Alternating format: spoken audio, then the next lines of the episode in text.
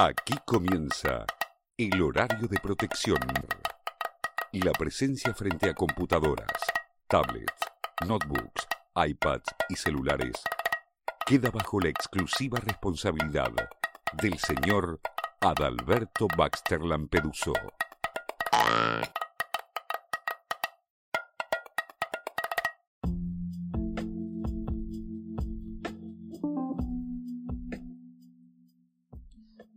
Bienvenidos a Baldíos en la Lengua Radio. Con la participación especial de Jorge Gorostiza. Estás escuchando Baldíos en la Lengua Radio.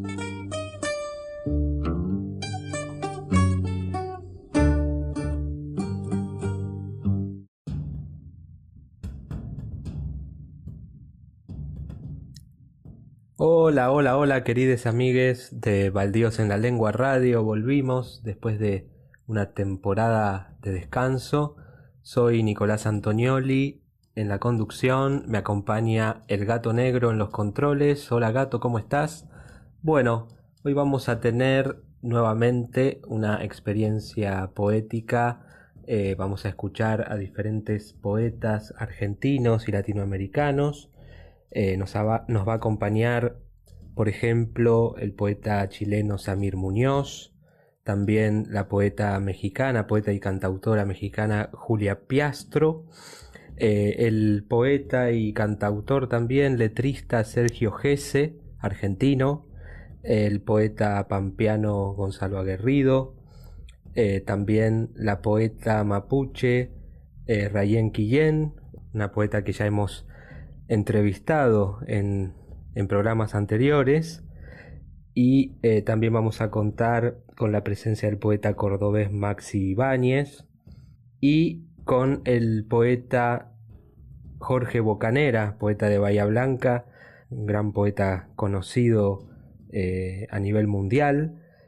Y también nos va a acompañar la poeta Lau 77 y los poetas eh, mexicanos también Manuel Parra Aguilar y Melisa Rivas Hernández. En la sección de radioteatro vamos a contar con la presencia de un autor de Baldíos en la Lengua, Pablo Duca, quien nos va a interpretar el monólogo ausente de Peter Stillman. Muy bien, entonces damos comienzo a esta nueva edición a este nuevo episodio de Baldíos en la Lengua Radio, programa número 8. Así que bueno, saludamos a todos los seguidores, suscriptores de Baldíos en la Lengua en las diferentes redes, en, en YouTube, en Spotify, en Radio Cat, en, bueno, en Facebook también y en Instagram. Y invitamos también a suscribirse a todos los que no lo han hecho hasta ahora para recibir las notificaciones y que activen la campanita de notificaciones para estar al tanto de las novedades. Así que bueno, gato querido, damos inicio entonces a esta tercera edición del programa, que también va a tener presencia de diferentes músicos y eh, segmentos, eh, por ejemplo, un pequeño sketch de Alejandro Urda Pilleta junto a Tortonese y Antonio Gasalla. Damos entonces inicio, querido gato, vamos a una pequeña pausa e iniciamos entonces con poesía y radioteatro.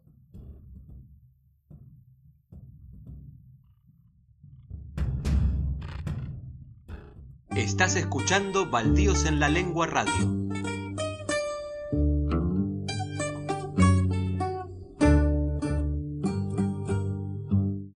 Esta es una historia de borrachos. Yo digo que es una antiguaracha porque una guaracha obviamente es pequeña, es decir, pequeña no, de poca duración. Esta es una antiguaracha porque dura quizás 2,5 veces una guaracha cotidiana. Pero me interesó hacer la historia de, del ron, de las cosas que le puede pasar a un borracho.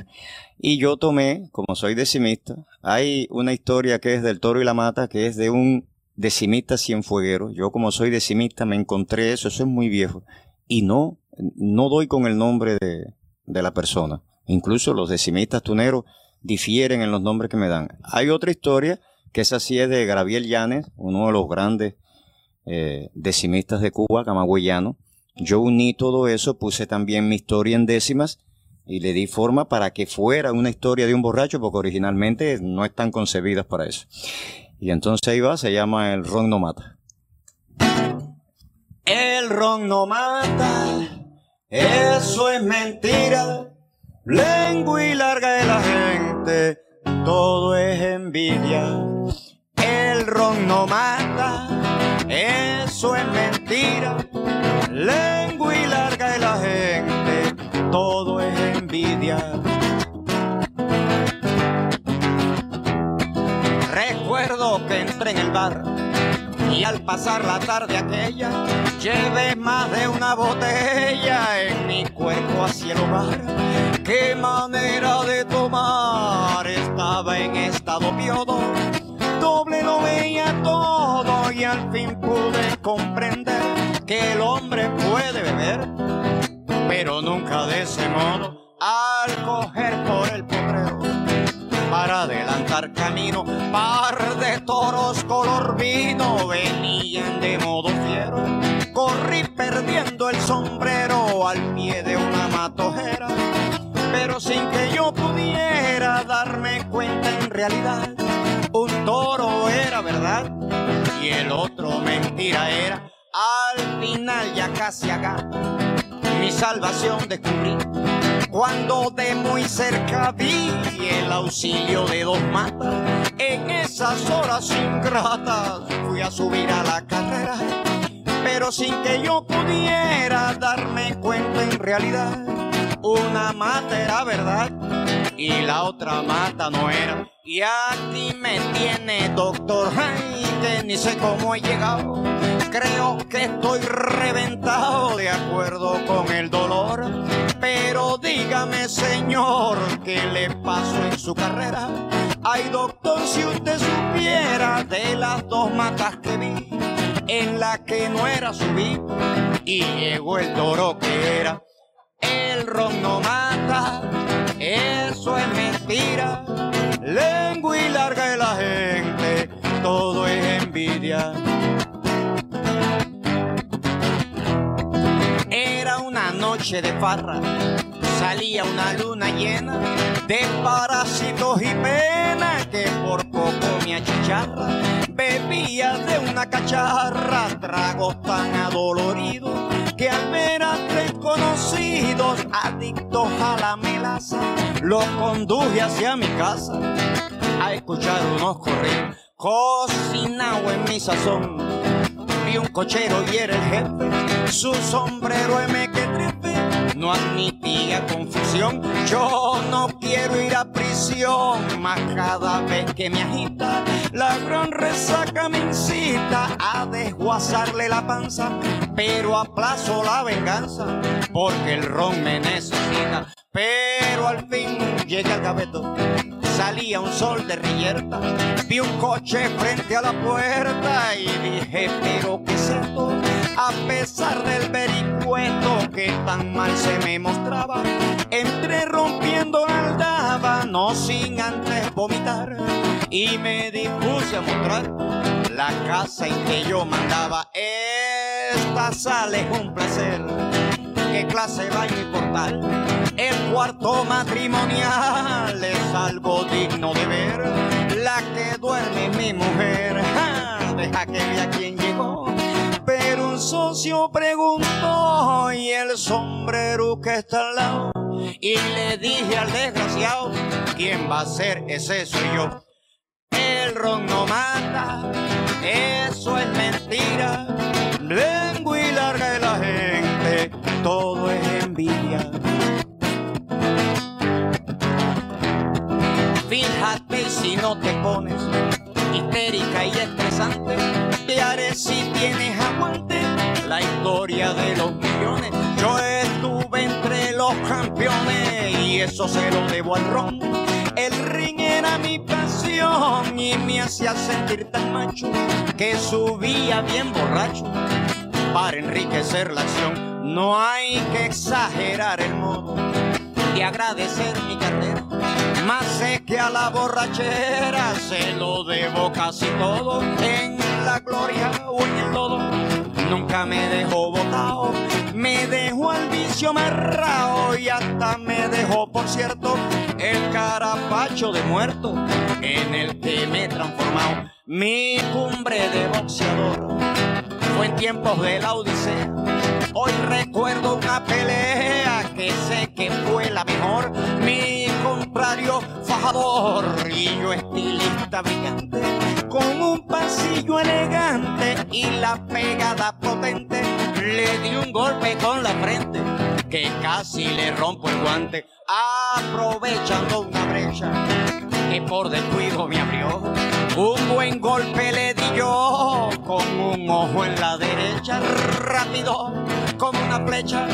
Nuevamente lo embestí, sonó la campana allí, salvándolo fue lo cierto, pues si no lo dejo muerto, de risa dándome a mí, le pegué con el mentón un golpe no muy común. Y ahí mismo me hicieron un conteo de protección, queriendo apurar la acción, dándole un nuevo matiz. Lo ataqué alegre y feliz, y aunque con leve rasguño, le ensangrenté los dos puños, dándole con la nariz cerca de una esquina blanca sangrando por una ceja. Le di un golpe con la oreja que por poco me la arranca. Ya mi victoria era franca, pero no perdí el aplomo y ni él mismo supo cómo lo intercepté con un swing que en el lateral del ring hice un hoyo con el lomo. Me incorporé temerario y mostrando estampa brava, mi jeta siempre encontraba un guante de mi contrario. Mi triunfo fue extraordinario en esos días remotos y entre grandes alborotos y aplausos de los presentes. Acabé el pleito sin dientes, pero él con los puños rotos y después de la paliza que le di al contrario inerme, por la cual tuve que hacerme la dentadura postiza. Fui al centro del ring con risa y la victoria en la idea. Pero como al que boxean lo defraudan tantas veces, que injustos fueron los jueces, me quitaron la pelea. El ron no mata, eso es mentira. Lengua y larga de la gente, todo es envidia. El ron no mata, eso es mentira.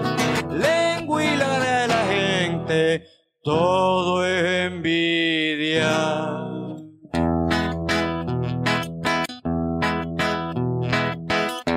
Acabamos de escuchar la guaracha El ron no mata de el cantautor cubano Freddy Lafita. Estás escuchando Baldíos en la Lengua Radio.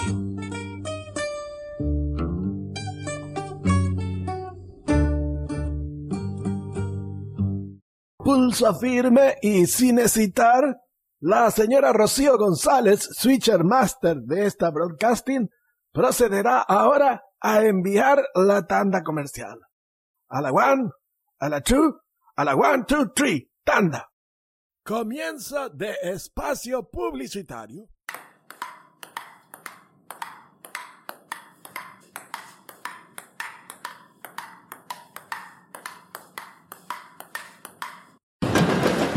La memoria y la unidad son las herramientas para recuperar nuestros derechos, porque sabemos que cuando el pueblo construye su historia, nada puede detenerlo.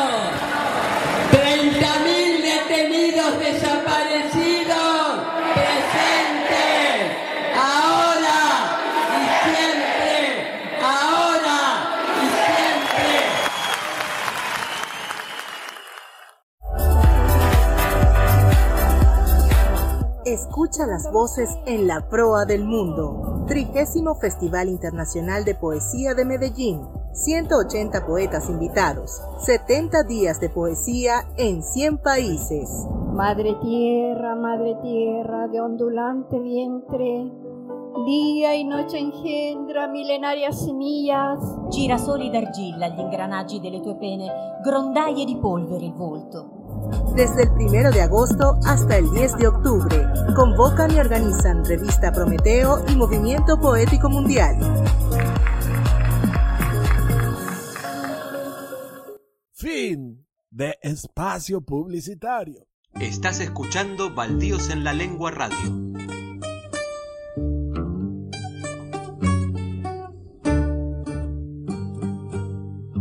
Seguimos con radioteatro. Esta vez nos acompaña Pablo Duca de Bahía Blanca, interpretando el monólogo ausente de Peter Stillman. Adelante, gato querido. Monólogo ausente de Peter Stillman, basado en el cuento La ciudad de cristal de Paul Auster. Pablo Duca. Peter Stillman entra en una habitación apenas iluminada y se sienta en una butaca de terciopelo rojo enfrente del detective Gómez. No dice ni una sola palabra en el camino a su asiento, ni registra la presencia de Gómez. La voz y la gesticulación de Stillman son de un modo maquinal, espasmódico, alternando gestos lentos y rápidos, rígido y a la vez expresivo, como si la operación escapara de su control. Peter Stillman viste de camisa blanca y pantalón blanco, zapatos blancos, medias blancas se acomoda lentamente en su asiento y al fin dirige su atención a Gómez y tras una larga respiración inicia el relato. Permaneció seis meses en cuarentena. Esta fue levantada a los sesenta días y decidió no salir. Perdóneme, señor Gómez. Veo que se está poniendo triste. Nada de preguntas, por favor. Mi nombre es Peter Stillman. Ese no es mi verdadero nombre. Mi verdadero nombre es señor Triste. ¿Cuál es su nombre, señor Gómez?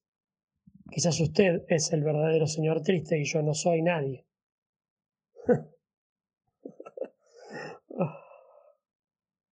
Disculpe, esa es mi manera de llorar y de berrear.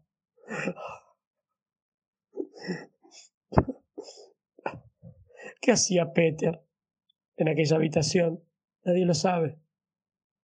Algunos dicen que nada. En cuanto a mí, creo que Peter no podía pensar. Parpadeaba, bebía, apestaba. Disculpe, a veces soy muy divertido. Ris, ris, clic, desmorocho, bajú, chas, chas, camarrás. Ruido pasmado, traca, traca, patismana. Sí, sí, disculpe, soy el único que entiende estas palabras. Más tarde, más tarde, más tarde. Eso dice. Duró demasiado tiempo para qué? Para que Peter esté bien de la cabeza. Dicen que alguien me encontró. ¿Fue usted? Nunca más. No, no, no, no, no, no, no recuerdo lo que sucedió cuando abrieron la puerta y entró la luz. No, no, no. Yo no puedo decir nada de eso. Ya no. Durante mucho tiempo llevé gafas oscuras, ¿sabe? Tenía 30 años. O eso dicen. Viví en un cuarto del departamento. Poco a poco me enseñaron a ser Peter Stillman. Decían, Tú eres Peter Stillman. Gracias, decía yo. Ya, ya, ya, ya, ya, ya. Gracias y gracias, decía yo. Peter era un buen hombre, ¿sabe? Tenían que enseñarle todo, andar, a comer, a hacer caca y pis en el inodoro. Eso no fue malo. Incluso cuando los mordía, ellos no sabían el bum bum, bum bum. Más tarde dejé de rasgarme la ropa. Peter era un buen hombre pero era difícil enseñarle palabras. Su boca funcionaba bien, y por supuesto no estaba bien de la cabeza. Va, va, va, va, decía, y da, da, da, da, da, y va, va, va, va. Disculpe, llevo años y años. Ahora le dicen a Peter, ya puedes irte. No podemos hacer más nada por ti, Peter Stillman. Es bueno creer lo que dicen los médicos. Gracias. Muchas gracias. Preguntar y preguntar no es bueno. Soy Peter Stillman. Pero se lo diré. No quiero que esté triste, señor Gómez. Tiene usted una cara muy amable. Me recuerda a alguien. No sé a quién. Gracias, gracias. Estás escuchando Baldíos en la Lengua Radio.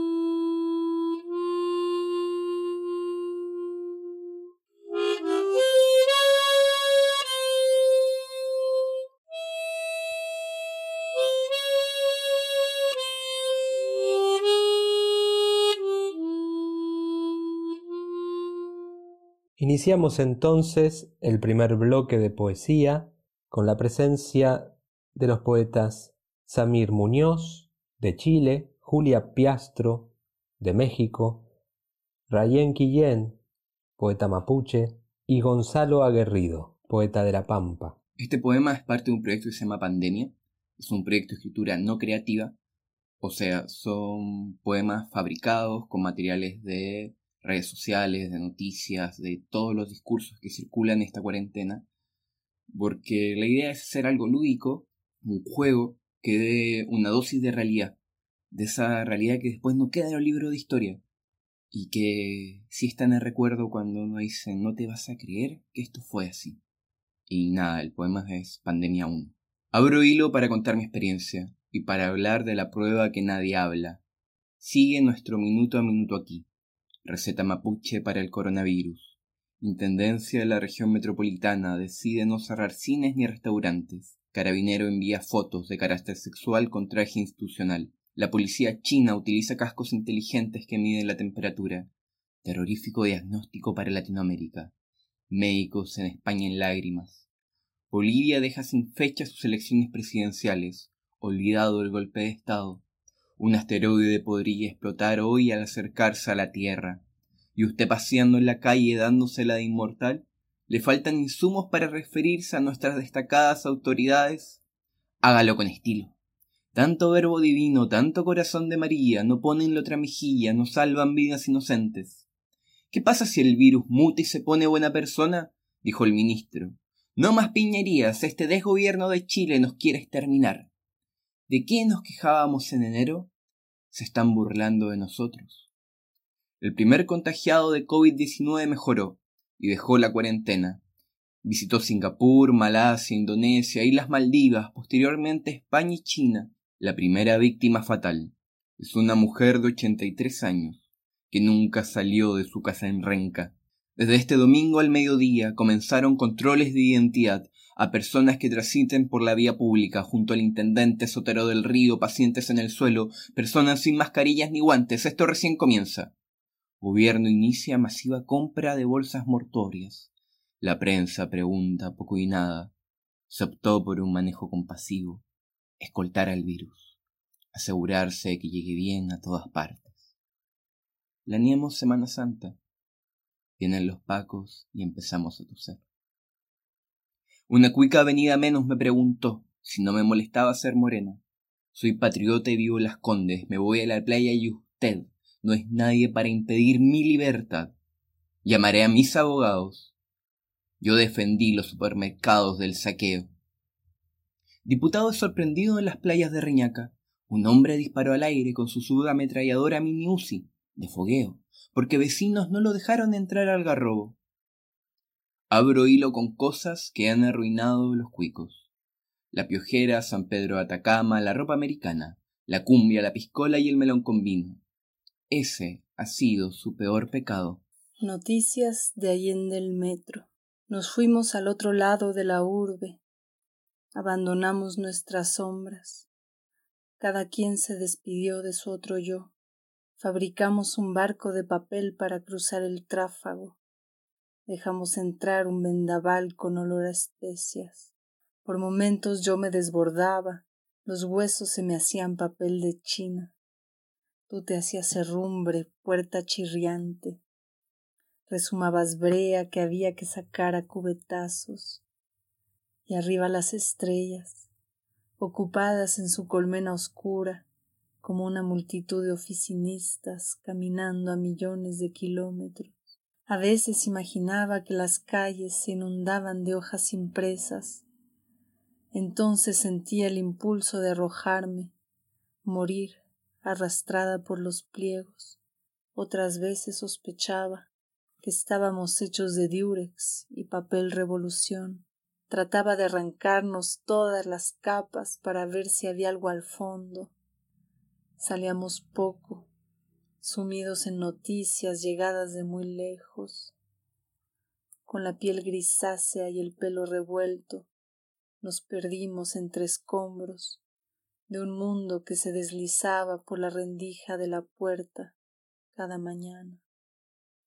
La tinta nos fue rodeando hasta volvernos isla, la sal devorándonos los dedos.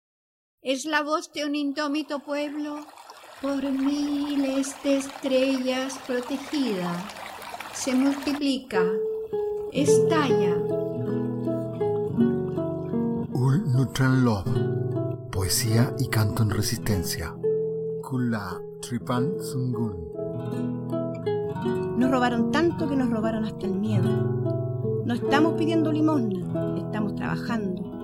Amulepe Tañí, Calle Pinto está tomada por el derecho a vender dignos y libremente hortalizas.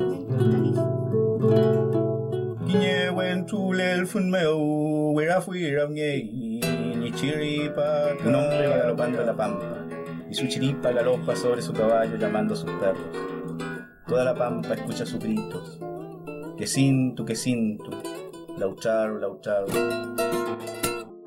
En esta tercera edición, Ryan Coyen, Jessica Nauto, Leonel Lianlaf, Consuelo León, Cristian Otero, Glenn Bustamante, Leo Matus, Juan Carlos Carrilaf, Modera Iván Antilef.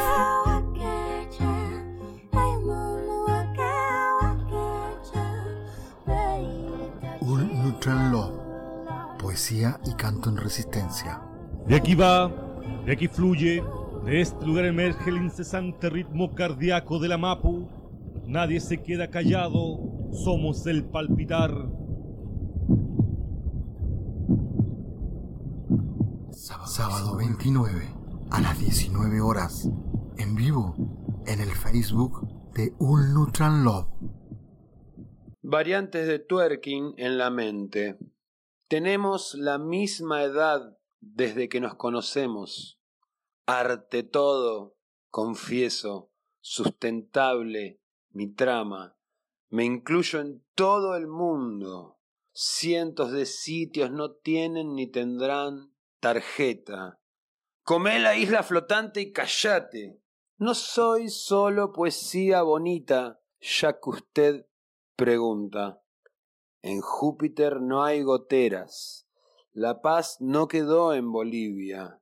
Lateral daño, ligar mama.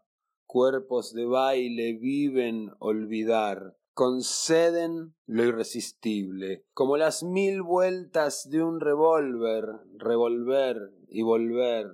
El rubí que tejimos, soltar, suelta de pesadillas, un globo amarillo, reviéntalo. Reventando, sin título, habla inglés sin vergüenza, ni júbilos ocupan, líquido por doquier, urgente, maten al del monorriel.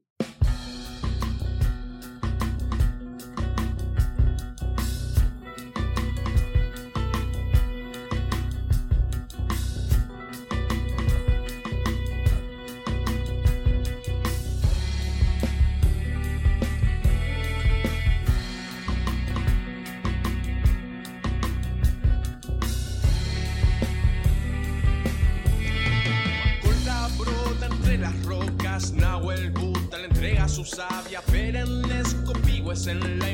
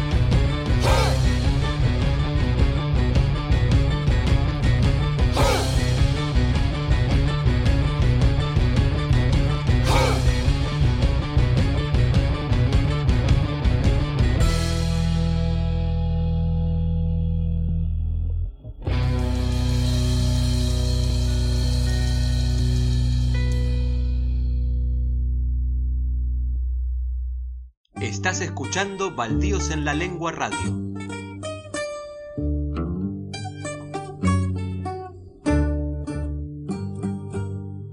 Seguimos con más poesía, esta vez de la mano de Sergio Gese, Manuel Parra Aguilar, Melisa Rivas Hernández, Maxi Ibáñez y Lau 77. La ternura. En los inviernos estudiábamos al calor de la cocina.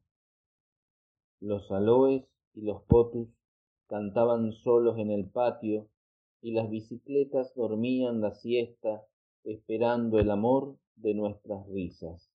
La olla a presión silbaba nuestro frío. Entre carpetas, cucharones y libros respirábamos la salsa de un estofado. Un beso materno nos enviaba camino a la escuela. Manuel Parra Aguilar, México. Del libro Permanencias. Fragmentos. ¿Acaso no es este el fuego que nos reclama casi con furia desde su origen? ¿No es este el fuego en el que al momento de la entrega nos arrodillamos lastimosamente? ¿No son estas las llamas que en el perímetro de la emboscada nos hicieron recobrar la compostura? ¿No son estas las cicatrices que marcan su territorio? ¿No es acaso esta la casa de fuego? ¿No es este el pueblo de ese mismo fuego? Este de aquí, ¿no es el incienso carbonizado? ¿Acaso no era aquel su dominio? ¿No son estas las cenizas? ¿Y acaso son estas las túnicas de lino, los cintos de ese mismo fuego? Pero no más andar entre el santuario, interceder, beber y empezar. ¿No es este el fuego que nos iluminaba el corazón y esta es la muy suave flor de harina? ¿Acaso no es este el fuego que nos reclama casi con furia desde su origen? Desde este ángulo ardiente en el horizonte, la columna aún sostiene las llamaradas. Alusados, vimos las formas entre el soplar del viento.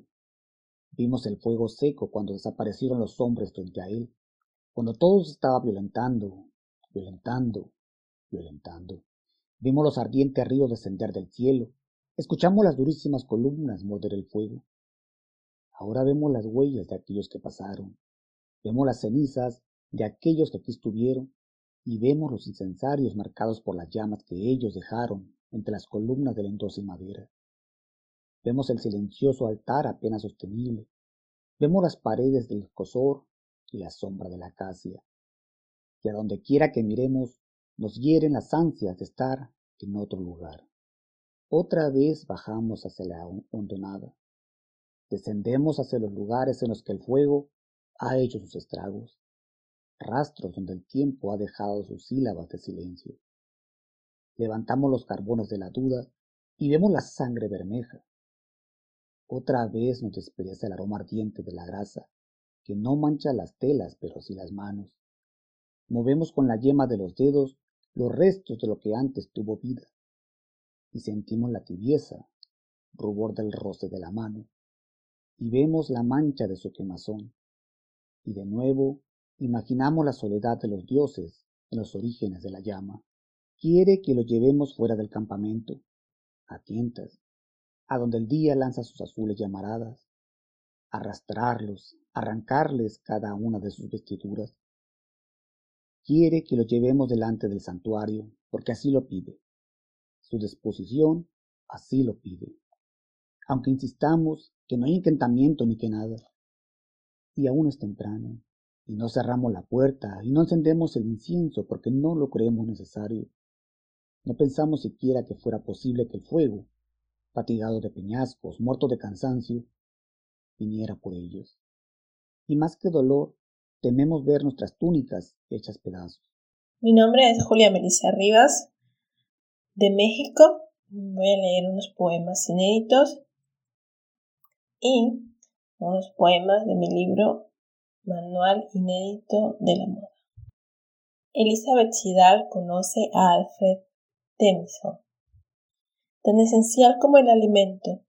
Lizzie desprende el papel que cubre la barra de mantequilla y antes de comer la tostada y de probar el té, descubre que su vida ha sido otra y que no hay marcha atrás.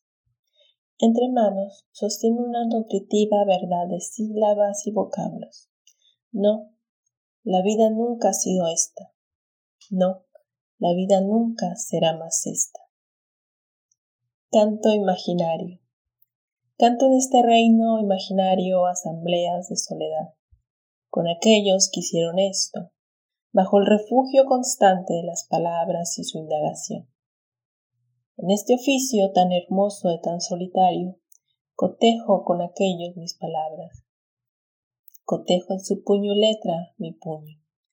Bienvenidos a esta asamblea ustedes, cantores, Salmón, David, inclusive tú, Motivo. Bienvenido Goliat. Mirada a Clint. He decidido hablar del oro y creo, solo un poco, poder empezar. Pero qué decir. Pienso en el resplandor antes que nada. Pienso en el símbolo, pero eso es más bien una obsesión. No quiero ser simple si de ese oro entre aceites para ungir se trata. No quiero. Así que pienso en la similitud que la palabra óleo tiene con el oro de nuevo y enmudezco. No sé cómo decir algo concreto cuando lo precioso está en tela de juicio. Pero el siena de una cabellera ondulante de mujer entre flores es también un punto importante en lo que parece, una vez más, la descripción de lo suntuoso. El beso de los amantes, cuellos y manos torcidas en transformación. ¿Sabe Gustav? Muchas veces me he sabido torpe, pero pocas veces tanto como hoy. L'enfant terrible. Mi alma, se dice, debe ser monstruosa. Entre el sentido libre que me dio la calle y la rigidez que sé existe en un corset, pienso que ningún alma puede corromperse hasta ser realmente monstruosa. Pero lo que dicen sé que es una referencia acordada. Un cliché que va del río Sena y desemboca en el Loria. Mi alma, que aún no es monstruosa, es la de un niño que hostiga a todos frente a la realidad más incómoda, donde no cabe el café a media tarde ni el pastiz. Mi alma es un desarreglo de los sentidos como un semejante lo vislumbro. Mi alma es sabida por mí, y en ella germinan verrugas que deben ser cultivadas con ahínco. Bosa. Veinte días son suficientes para llegar a Val de Gres. Veinte días para dejar atrás una casa. Veinte días de pisar el barro y recibir órdenes. Veinte días son suficientes para llegar a Val de Gres. Veinte días son suficientes para llegar al lado sombrío de la mente. Veinte días son suficientes para llegar. Veinte días son suficientes. Veinte días son Valdegres, toda una vida. Hay que salvar los bosques. Salvarlos es un asunto urgente, convertir este asunto en la causa de todos, en cosas ciudadanas simplemente. Salvar los bosques, sí, tiene que conversarse, como se habla del clima del camino al trabajo, en colectivo o taxi, y cotidianamente se enuncian esos temas que le incumben a todos, y solo por nombrarlos se nos hacen presentes. Como pedirle ahora a un transeúnte preguntar por los bosques. Como el fútbol polémico del domingo a la tarde discutir por los bosques. Como la cita ansiada con esa novia nueva recordar a los bosques. Esos borrosos montes manchándonos el mapa con el negro ceniza de su suerte ensordeciéndonos con su presencia ausente, que con las topadoras haya muerte. En un grito crujido, helándonos la sangre, fusilando los pájaros y el verde. Dando pie a la avalancha, el pie izquierdo, sin duda, de los monocultivos su indulto a la muerte. Prontos, guadaña en mano, fumigando a los pueblos, inoculando cáncer en su laboratorio hecho de escuelas, barrios, de leyes de oprobio y por detrás los countries, los castillos de plástico, impunemente alzados en la tumba del polen que por sepulturero tuvo algún financista vendiendo desconfianza envuelta en alambrados.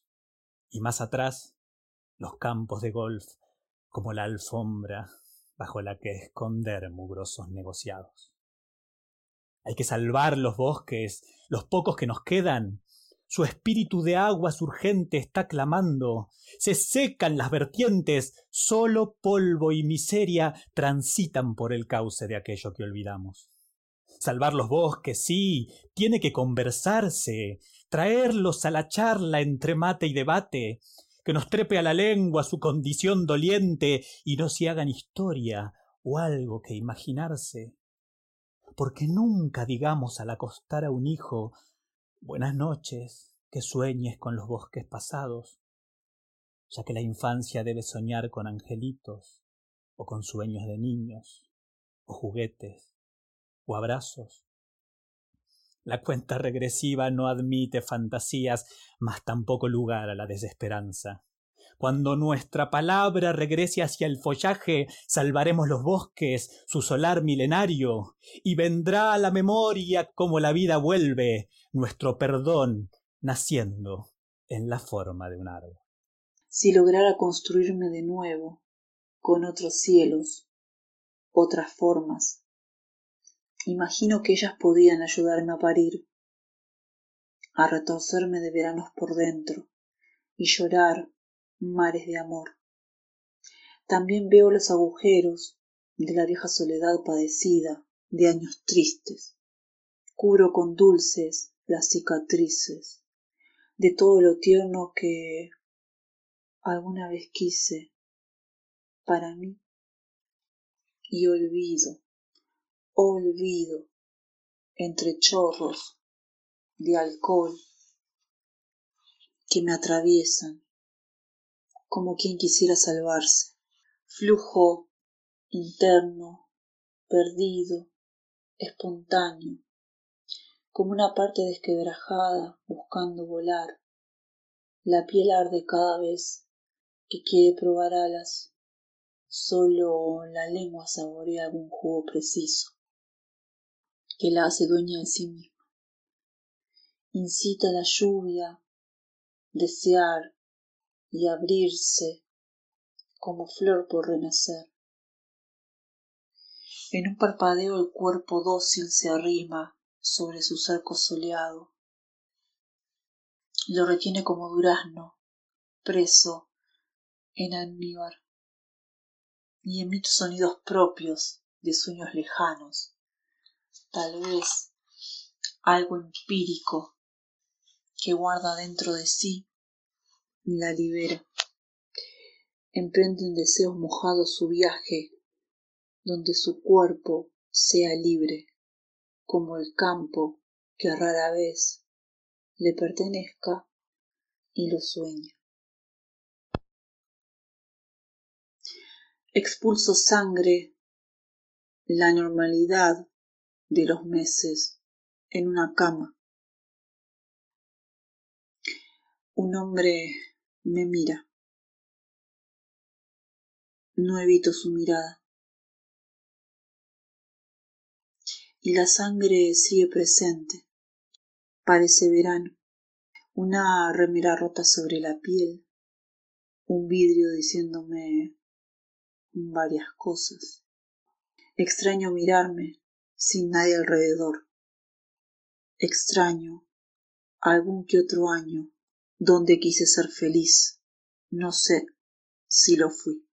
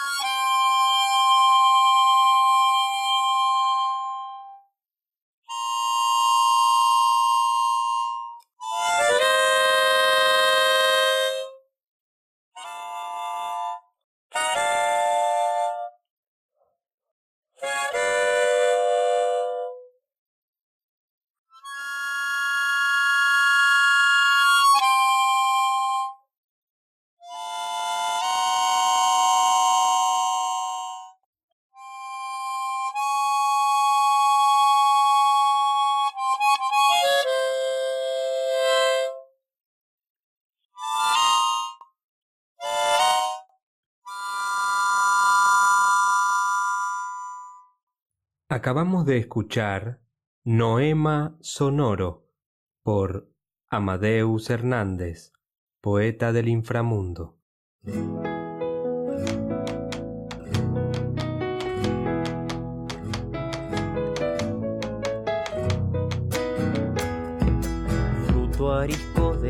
Montes es la suerte de la vida que se afinca entre los hombres con su cara empobrecida.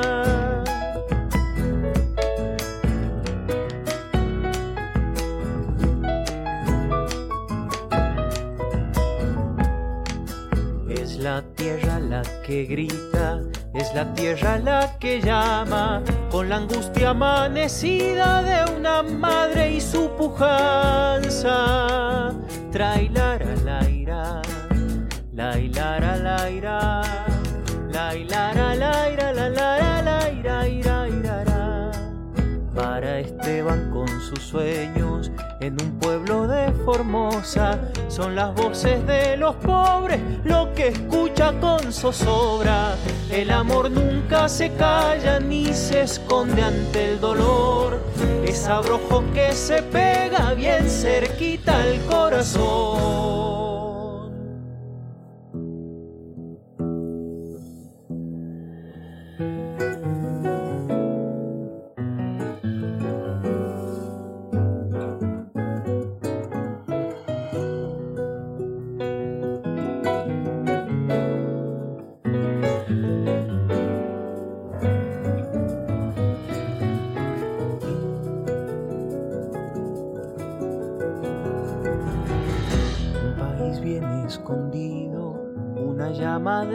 Tierra le reclama humildemente a la luz de su conciencia.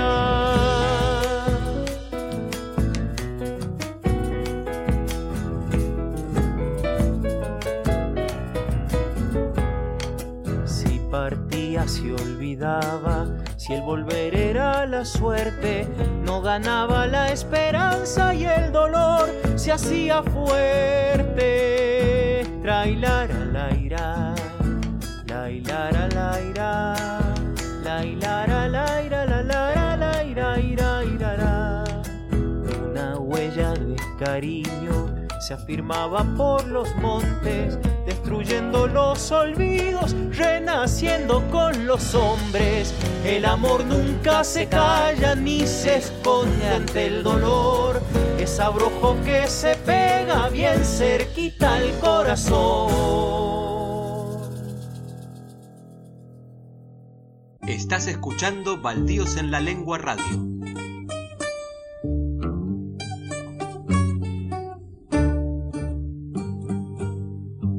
Y cerramos esta sección de poesía de la mano del poeta bayense Jorge Bocanera. Mi nombre es Jorge Bocanera. Voy a leer dos poemas para Baldíos en la Lengua. Servicios del insomnio. Apilo noches cada noche, paredones de sombra donde mi sombra reza, traga un bocado, un ruido de hojas secas. Es a destajo y es de mala gana. Yo tuve otros trabajos, eso está en otra historia. Ahora, dedicación, la vista baja. Castigo de las manos, pena, una sobre la otra, apilo noches. De barro son cuadradas, ahora dedicación la paga escasa. Reseca es esta noche osca de madres muertas. Yo tuve otros empleos, eso está en otro cuerpo. Ahora dedicación la lengua muda. Soy el que apila noches toda la santa noche, el que traslada escombros de una carta a la otra. Y este poema se llama Espejito de mano. Mírate bien, hoy eres una cara de trapo al fondo del aljibe, un perfil oxidado que ondea bajo el agua. Mírate bien, hoy somos el ladrido del viento, te advertí, te lo dije, es un sepulturero que cobra como artista. Seguro ya te olió. Su corazón helado vende casas de polvo en los despeñaderos. Te advertí, te lo dije, el espejo compra muebles usados y trabaja en el rostro con cuchillo sin filo. Mírate bien, hoy eres un hospicio, un extraño, reverso de una imagen que se repite y dice, uno de los dos está muerto.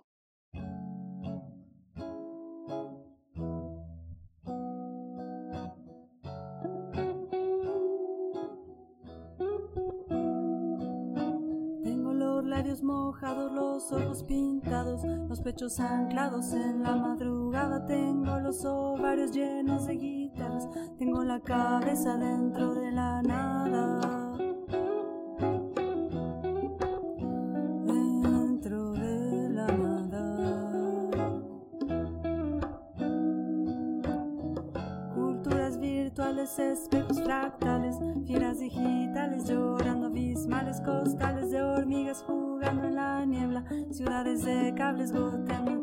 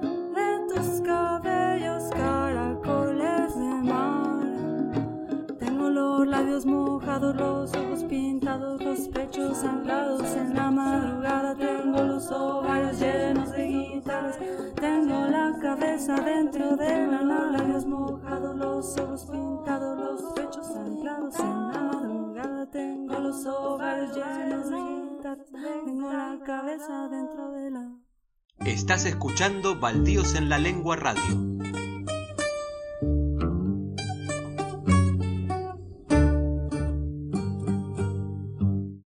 Comienza de espacio publicitario.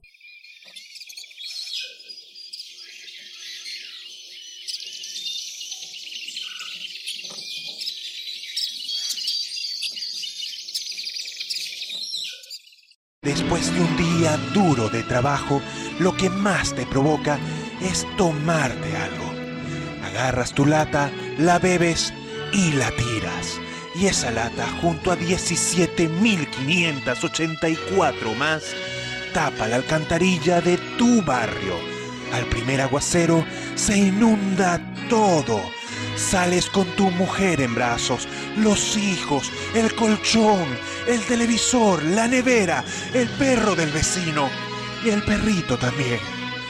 Después de un día así de duro, lo que más te provoca es tomarte algo. Agarras tu lata, la bebes, la tiras y todo vuelve a empezar. Qué lindo es vivir así. Cualquier parecido con la realidad corre por tu cuenta. Si no te encargas de la basura, la basura se encargará de ti.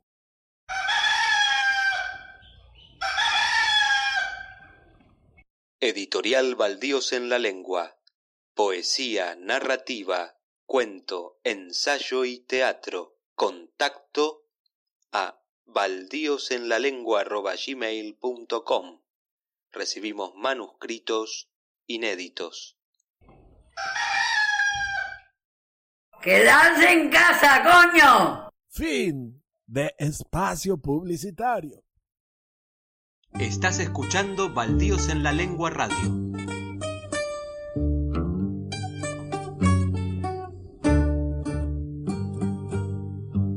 Querides amigues de Baldíos en la Lengua Radio, esto fue todo por hoy. Les agradecemos la presencia, la escucha y el acompañamiento. Nos escuchamos la próxima. Chao, hasta mañana.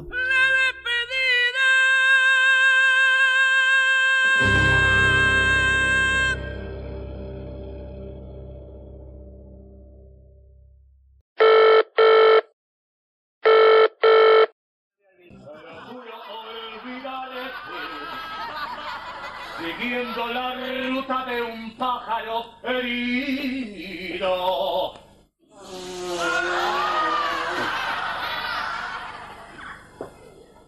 Herminia, alcánzame un poquito de papel higiénico, por favor. Larga el chancho, te lo voy a hacer matar al animal ese, ¿eh? Tráete una ginebra también que me bajó la presión, querida.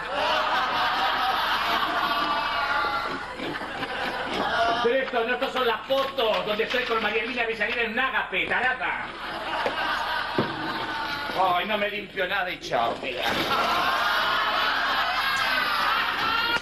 Pero qué cosa. Permiso, permiso. Visitas. Adelante, señor director, señor director. Buenas tardes. Pero qué alegrón ¿Cómo tenerte está? aquí. ¿Qué tal? Encantada. Señor director, estamos acá. No se sorprenda, porque hemos venido, estamos saliendo, haciendo una televisión revolucionaria, estamos saliendo a la calle. Hemos venido a este lugar tan particular, tan simpático, donde se va a realizar una tertulia literaria. Llegaste a la casa de la poesía, realmente. Bueno, te vamos a pedir que te presentes. Bueno, yo soy Alma Bambú, poetisa. Qué interesante. Y acá tengo también a mi otro costado, ¿quién es? ¿Cómo te llamas? Está la televisión. No, ella, ella, eh, eh, te voy a contar un poquito. Ella se llama Herminia. Herminia, ¿no puede hablar? Es que a veces puede, a veces no puede. Porque tuvo un accidente gravísimo. Ah. Sí, fue muy comentado. Ella estuvo en... eh, estaba recitando la costanera norte en la baranda y en un momento cayó al agua. No se trató de suicidar, cayó ella Ah, pero al fue un agua. accidente, qué terrible. Un accidente y aparte con la mala suerte de que cayó en la, en la boca de expendio de la red cloacal. Y que sí que ahí absorbió, digamos. Más que absorber, eh, eh, masticó también. Qué interesante, ¿no? Y claro, pero luego de allí la llevaron a monitorearla al Güemes. Ajá. Le hicieron lavaje de estómago, de vesículas, de vasos sanguíneos, todo. Finalmente, aunque no lo creas, falleció. Pero entonces, ¿quiere decir que Herminia está muerta? No pudo asegurar que está viva. Respira. Pero tuvo toda la experiencia esa del hueco. Pero quiere decir que ha hecho como la misma experiencia de regresar de la muerte que hizo Víctor Sueiro. Exactamente. Y vio todo lo mismo El que tubo, la luz, vio todo, todo, todo. Le vio el tubo a Víctor Sueiro. Bueno, ella te va a comentar. A ver, Herminia, si podemos acercar alguna imagen de lo que has visto cuando fuiste por ahí.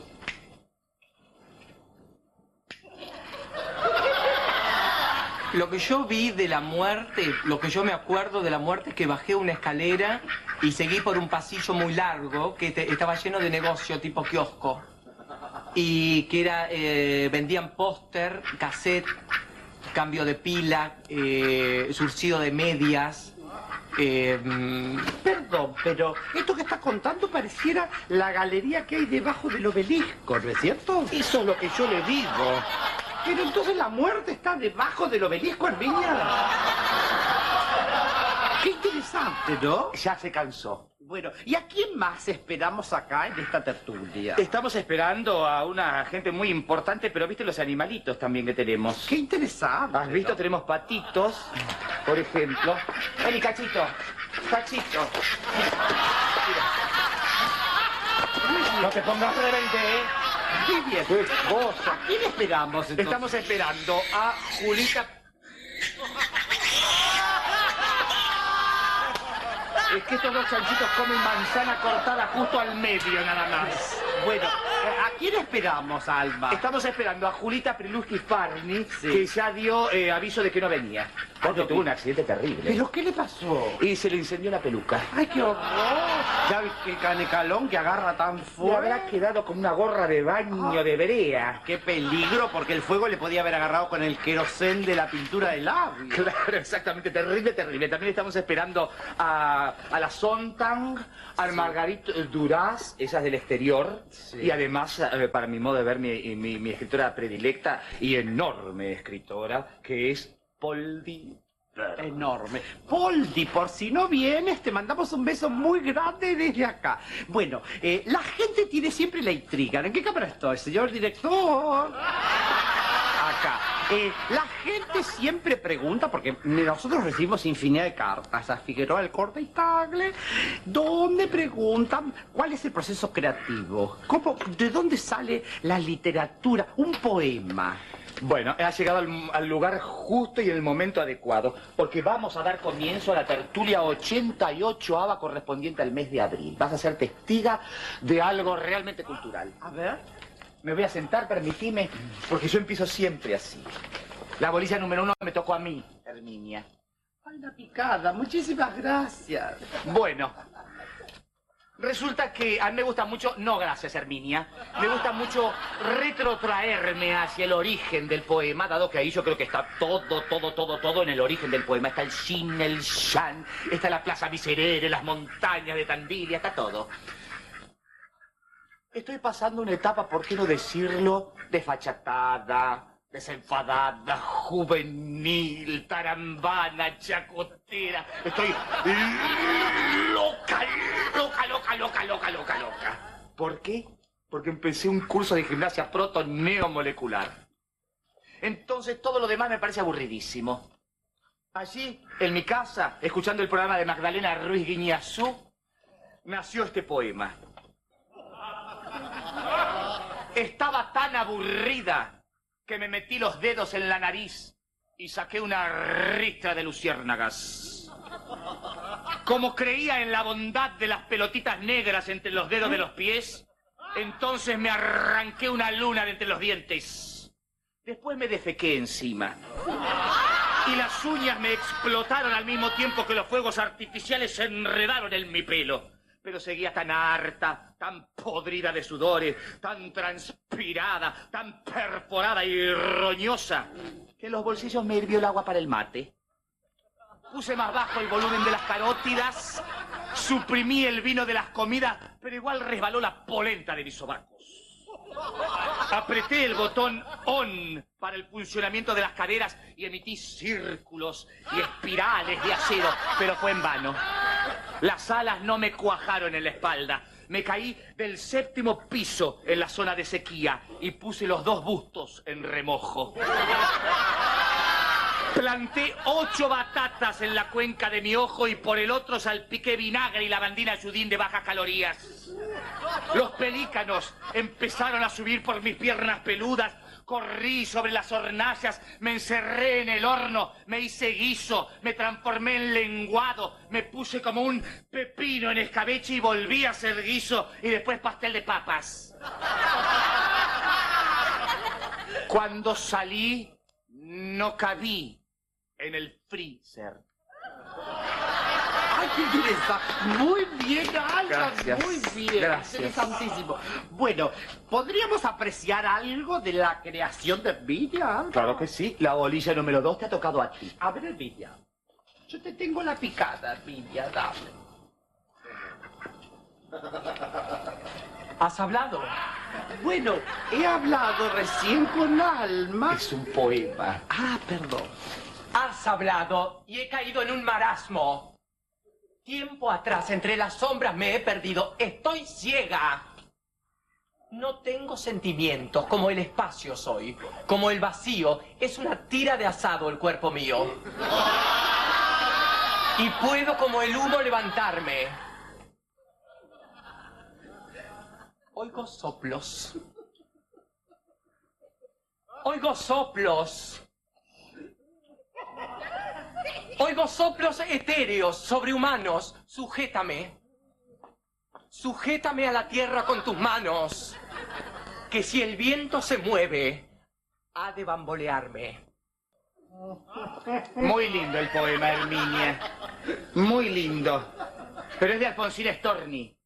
El inciso 32 no permite poemas que no sean de nuestra propia cosecha. Ese poema es de Alfonsín Storni, yo lo he descubierto. Aparte está plagado de metáforas. Nosotras discutimos, siempre nos peleamos. Está plagado de metáforas, estamos en democracia. ¿Por qué hablar las cosas sin su nombre? Digamos las cosas por su nombre. Eso es un pato, ese es otro pato, esa es la caca del pato, esa es una jaula, esto es un vaso de agua. ¡Agua! ¡Agua!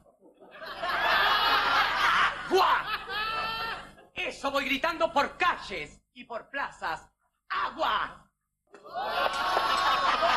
¡No quiero beberla! No quiero tomarla, no es mi boca la que pide agua, es el alma seca y de seca se rasga. Por eso me lanzo por calles y por plazas, pidiendo a destajo agua. Ese poema también es de Alfonsín Storni. Mira, te tiro el... Es de Alfonsín Agua. ¿Querés agua? ¿Querés agua? Toma agua.